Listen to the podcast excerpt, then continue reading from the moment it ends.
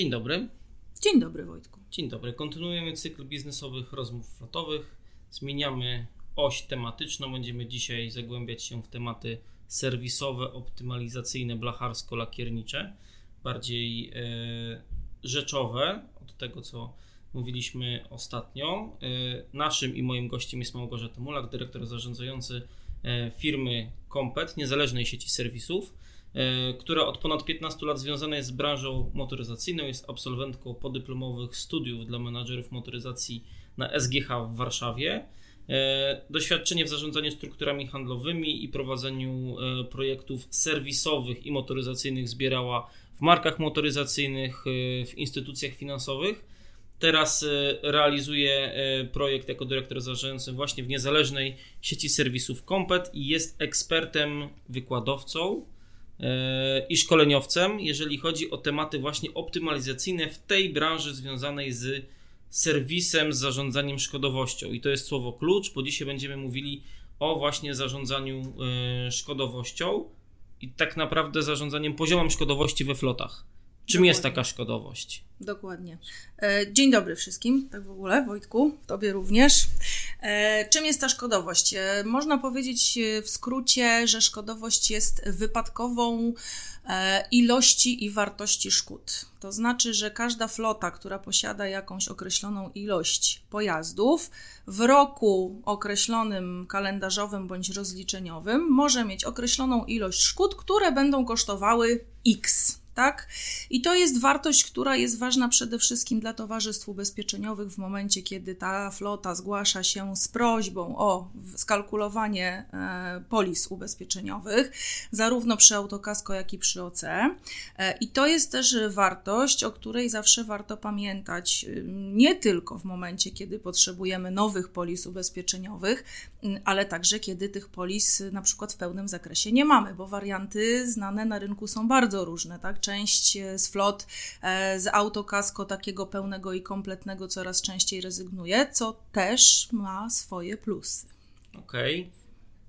Tak naprawdę, jak można z Twojego punktu widzenia, praktyka eksperta, wiesz, jak wygląda struktura tej szkodowości we flotach, jak można kontrolować wysokość, wielkość tego poziomu szkodowości, od czego tak naprawdę można zacząć to realne oszczędzanie na poziomie szkodowości. Może oszczędzać na paliwie, że oszczędzać na segmencie samochodów, ratach leasingów i tak dalej, to my wszyscy wiemy. Ale jak może taki fleet manager zarządzać szkodowością i realnie obciąć koszty w tym właśnie obszarze?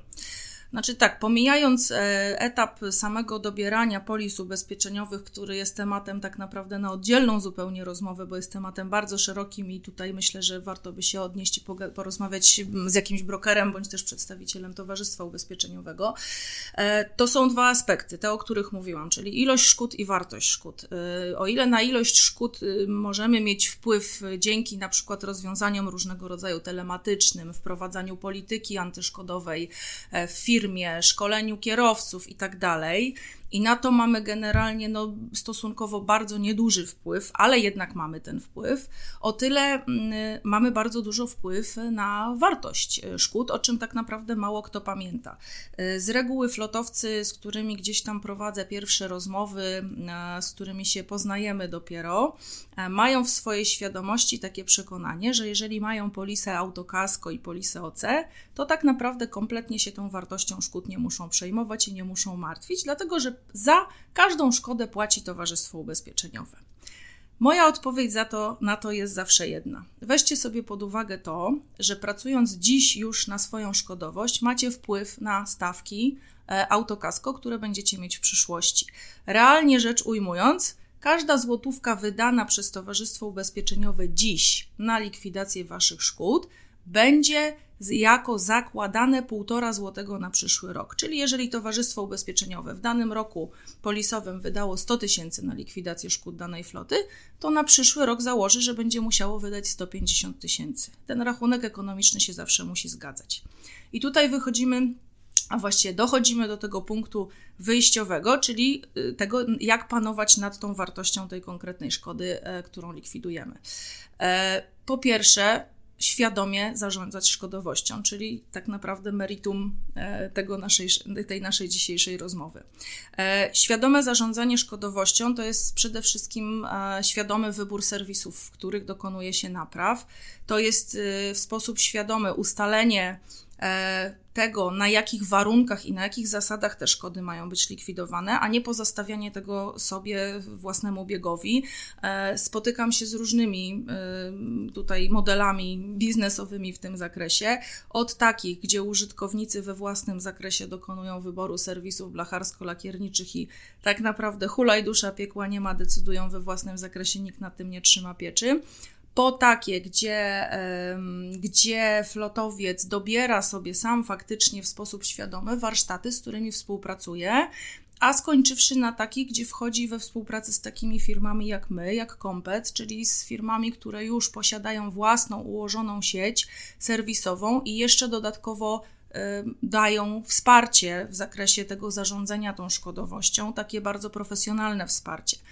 I tutaj mm, kwestia zagwarantowania stawki określonej za roboczą godzinę na określonym poziomie, ustalenia odgórnego, na jakich częściach mamy pracować. Oczywiście przy założeniu, że zachowujemy wszelkie normy producentów e, i trzymamy się standardów i norm bezpieczeństwa, no bo my akurat od tego nie odchodzimy, natomiast jakby w maksymalnym modelu optymalizacyjnym niektórzy też i od tego potrafią odchodzić to jest kwestia pracy na kosztorysach, takiej realnej pracy na kosztorysach, weryfikacji tych kosztorysów, sprawdzenia, czy kosztorys jest faktycznie zgodny e, ze stanem szkody zgłoszonej, ponieważ często warsztaty mają um, tendencję do naciągania pewnych faktów, że się tak wyrażę, albo uwzględniania na przykład uszkodzeń, które nie mają związku z daną konkretną szkodą. Um, to jest kwestia samochodu zastępczego i tego, w jakich aspektach i w jakich momentach warto wykupić sobie cały kompleksowy pakiet assistance, a w jakich tego nie warto robić, ponieważ dobre warsztaty blacharsko-lakiernicze czy takie sieci jak nasza bardzo często gwarantują auto zastępcze na cały okres naprawy, co też jest elementem optymalizacyjnym i robimy to tak zupełnie e, bezkosztowo. Tych aspektów jest bardzo wiele i tak naprawdę przede wszystkim podstawową formą zaufania jest kontrola i z tego punktu założenia wychodzimy. Okej, okay, to powiedz proszę, bo te wszystkie elementy, o których mówisz, składają się na to, że elementy związane z przejęciem na Fleet Managera polityki serwisowej, tak to można nazwać, e, właśnie zostają po stronie Fleet Managera w momencie, gdy my decydujemy się na współpracę z instytucją finansującą naszą flotę, która przyjmuje ten obowiązek w 100% na siebie, to ci fleet managerowie mają teoretycznie spokojną głowę, czy mogą w jakiś sposób jeszcze na to wpływać? mogą na to wpływać, dlatego że modele tak naprawdę mm, wynajmu długoterminowego też w tej chwili są, bo, bo, bo tak zakładam, tak. że o tym mówisz, są bardzo różne. E, można w tej chwili sobie z produktów wynajmu długoterminowego wyjąć pewne aspekty. E, można zostawić nawet tylko finansowanie i obsługę opon, i to już się wtedy bardzo często nazywa produkt wynajem długoterminowy. Oczywiście dla mnie to jest akurat osobiście trochę nadużycie, natomiast tego typu modele też już spotkałam. Warto rozważyć i warto się zastanowić, i znam tutaj naprawdę duże floty, które z tego typu rozwiązań korzystają, które mają wynajem długoterminowy, natomiast mają polisy wykupione we własnym zakresie, mają własną politykę polisową i we własnym zakresie chcą zarządzać szkodowością. Największym błędem tutaj popełnianym, w mojej ocenie, zresztą myślę, że nie tylko w mojej, bo to na liczbach realnie jesteśmy w stanie gdzieś tam pokazać, jest wyjęcie polis z produktu e, wynajmu długoterminowego e, i pozostawienie w rękach CFM-u zarządzanie szkodowością.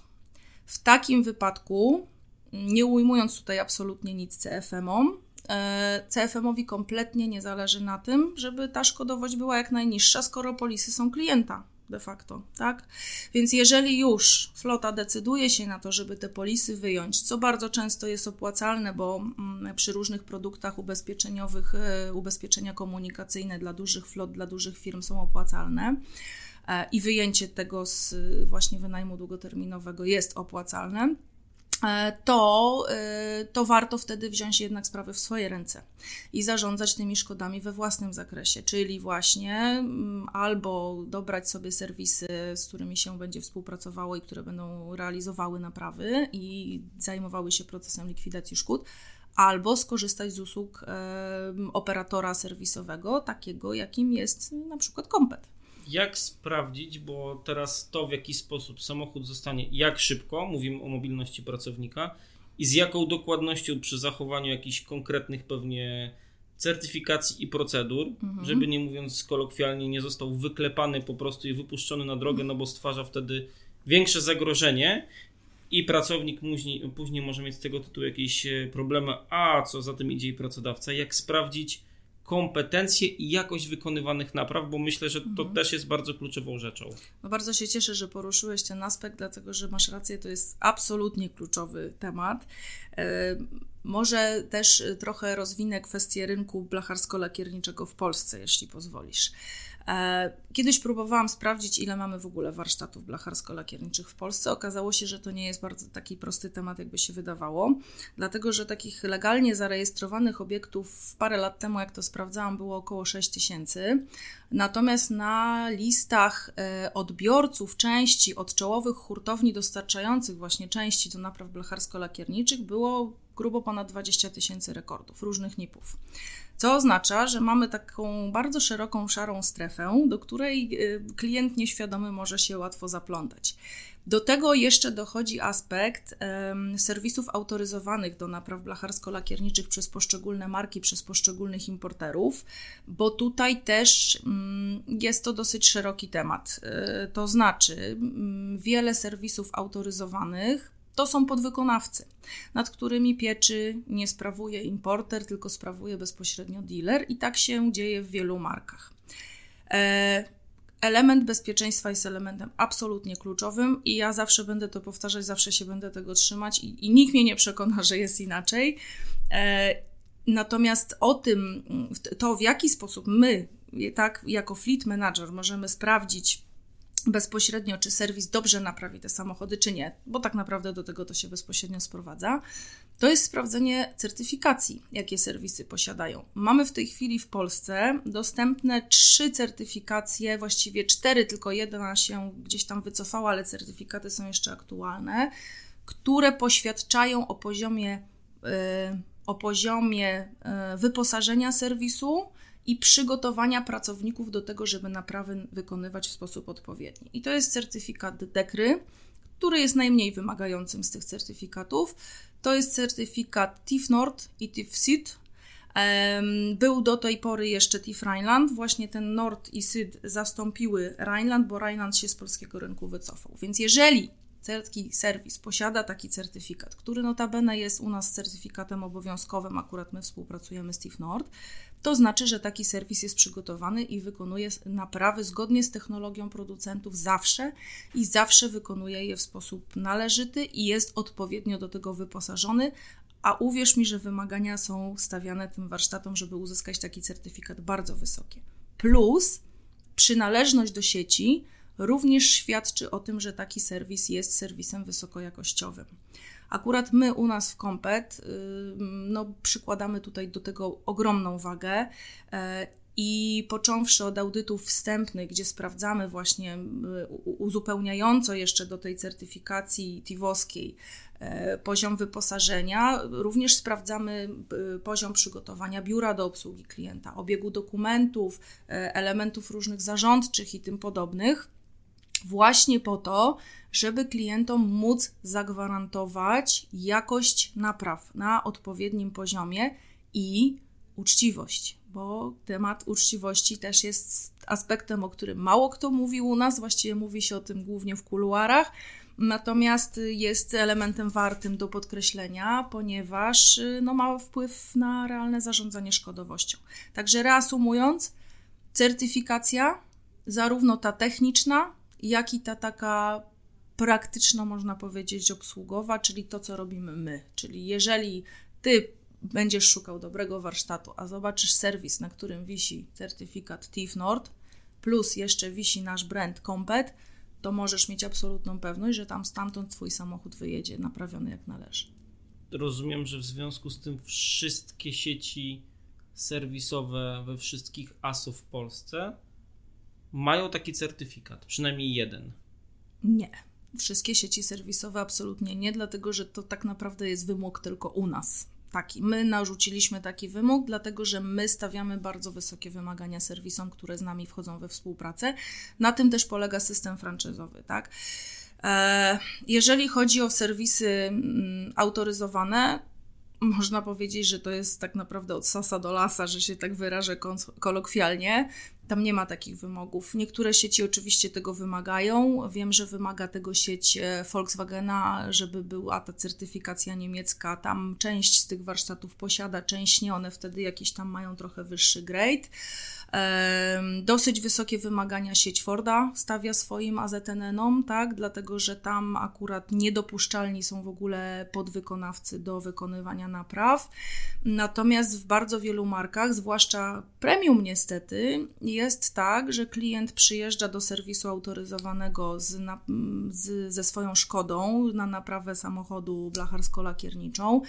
E, auto wjeżdża jedną piękną bramą. Klient zostawia samochód i kluczyki ze świadomością tego, że tam właśnie w tym miejscu będzie naprawiane, po czym z tyłu wprowadzane jest na lawetę i jedzie gdzieś nie wiadomo gdzie. A to nie wiadomo gdzie bardzo często trafia właśnie do nas na te nasze audyty wstępne i niestety tych audytów nie przechodzi. Powiem tyle, nie zostawiłabym w niektórych z tych serwisów nawet hulajnogi na lakierowanie i na naprawę. Okay.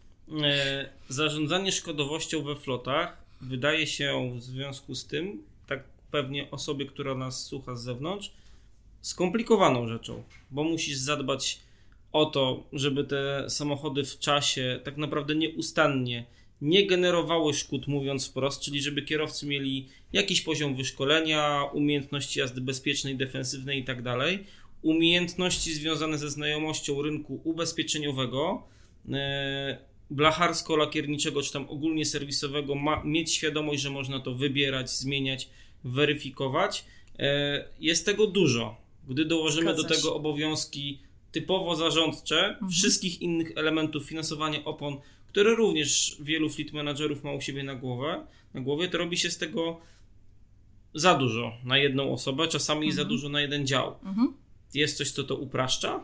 Oczywiście, że tak. To jest outsourcing. Tak? Okay. No, no, ci, którzy chcą sobie to przede wszystkim uprościć i najbardziej uprościć, to korzystają z wynajmu długoterminowego i wtedy de facto tak naprawdę pośredniczą pomiędzy swoją firmą a wynajmującym, bo rola flotowca tutaj też jest bardzo potrzebna. Natomiast w przypadku, kiedy powiedzmy ktoś ma trochę więcej ambicji albo ma większy nacisk na to, żeby optymalizować u siebie koszty, procesy, procedury, e, ma możliwości, żeby nad tym bardziej panować, to są firmy, z których usług można skorzystać i wyoutsourcować tego typu usługi. No my się właśnie zajmujemy, tak? Kompet się zajmuje tego typu e, świadczeniem usług. Jako operator serwisowy my spinamy serwisy wszystkie blacharsko-lakiernicze, z którymi współpracujemy. Na tę chwilę to jest 26 serwisów e, Kompet i około 70 dodatkowo jeszcze współpracujących, więc mamy tutaj pokrycie całego kraju. Mamy własną centralę Infolinię 24 na 7. E, mamy narzędzia informatyczne fantastyczne, które zdobywają nagrody, dzięki którym to zarządzanie szkodowością się łatwo, lekko i przyjemnie odbywa. E, dajemy swoich doradców technicznych, którzy tutaj wspierają właśnie cały ten proces, o którym ja mówiłam, kontroli kosztorysu, panowania nad czasem naprawy, panowania nad jakością tej naprawy itd. Tak e, I to ułatwia, czyli flotowiec de facto, zresztą w ogóle w moim mniemaniu flotowiec powinien być taką osobą spinającą to wszystko w całość i sprawującą taką pieczę odgórną. Niestety flotowcy często są u nas sprowadzani do roli, nie wiem, kierowcy myjkowego, e, właśnie osoby, która musi gdzieś tam e, zajmować się wszystkimi, za przeproszeniem, duperelami ale e, realnie rzecz biorąc, taki flotowiec z prawdziwego zdarzenia właśnie potrafi korzystać z takich narzędzi, które w tej chwili oferuje rynek, czyli między innymi właśnie z operatorów e, z outsourcowanych usług.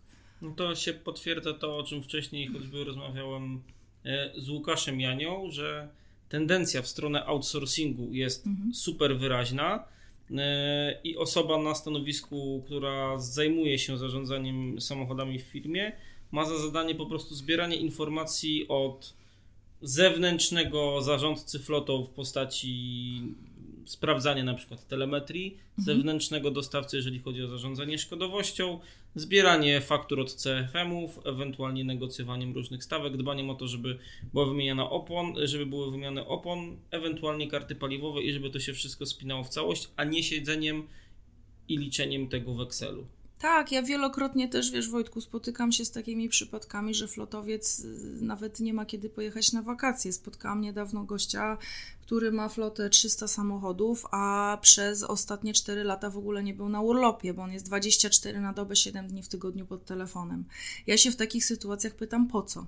Skoro są rozwiązania, które są bezpłatne, bo my świadczymy swoje usługi dla flot bezpłatnie, tak? Mhm. Wspomagamy, a, a za to nie pobieramy nawet złotówki, tylko rozliczamy się za wykonane usługi. Po co, tak? Po co sobie dokładać pracy, skoro takie rozwiązania na rynku są dostępne i one są naprawdę fajne. Zawsze można sobie spróbować sprawdzić, czy to działa w praktyce. Nie działa, to nie, tak? To wracamy wtedy do poprzedniego modelu. Jak działa, no to super. Ja zawsze mówię takiemu gościowi, już ostatnio właśnie z jednym rozmawiałam flotowcem, zadzwonił do mnie, mówi, powiedział dzięki. Dzięki tobie wreszcie pierwszy raz pojechałem na urlop z rodziną, tak? Bo wiedziałem, że wasz dział techniczny zadba o to, będzie miał kto odebrać telefon, jak się komuś gdzieś coś stanie. O to chodzi, tak? Żeby korzystać z rozwiązań, które są dostępne.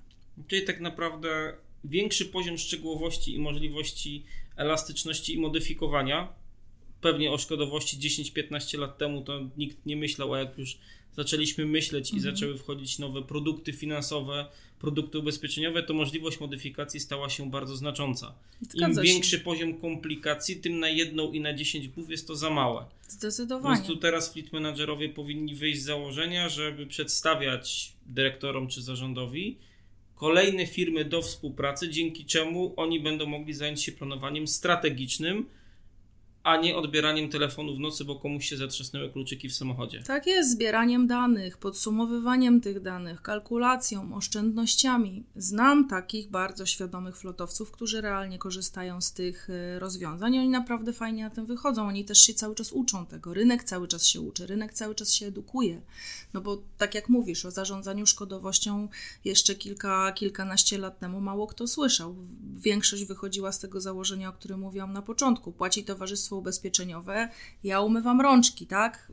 I, I mnie to nie interesuje. Przecież firma płaci za ubezpieczenia. Teraz jeszcze teraz, zwłaszcza kiedy mamy te różnego rodzaju problemy ekonomiczne, to to oszczędzanie i to żebyśmy mieli realny wpływ na to, co się dzieje z naszymi samochodami, plus do tego jeszcze kwestia odpowiedzialności, którą gdzieś też poruszaliście, tak, u siebie właśnie w momencie, kiedy się wydarzy jakiś wypadek, coś nieprzewidzianego we flocie, coś się stanie jakiemuś użytkownikowi, to jest tych aspektów tyle, że na jedną głowę to, to, to jest niestety za mało, tak? za dużo tego, y, więc trzeba mm, szukać takich rozwiązań ułatwiających. To jest bardzo dobra puenta. Dziękuję. Dziękuję. Dziękuję bardzo.